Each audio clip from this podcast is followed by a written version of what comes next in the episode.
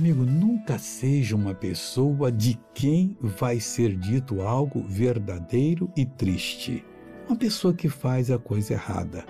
Os israelitas no deserto, seguindo a Deus, vendo o milagre de Deus acontecer toda manhã, chovia pão do céu, o maná eles eram protegidos. De dia o sol não os, é, vamos dizer assim, abrasava com aquele calor, porque Deus fazia uma nuvem espessa que não deixava passar os raios e o ventinho do deserto fazia um ar-condicionado. À noite não tinha aquele frio desesperado. Deus punha uma coluna de fogo, uma fogueira no céu e que aquentava eles. Mas olha o que foi escrito deles. Versículo, é Salmo é, 106, versículo 35, que diz da seguinte maneira: Antes se misturaram com as nações e aprenderam as suas obras. Foram fazer coisa errada. Não faz isso não.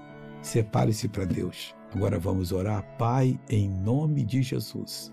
Eu oro por essa vida e peço. Toca nela.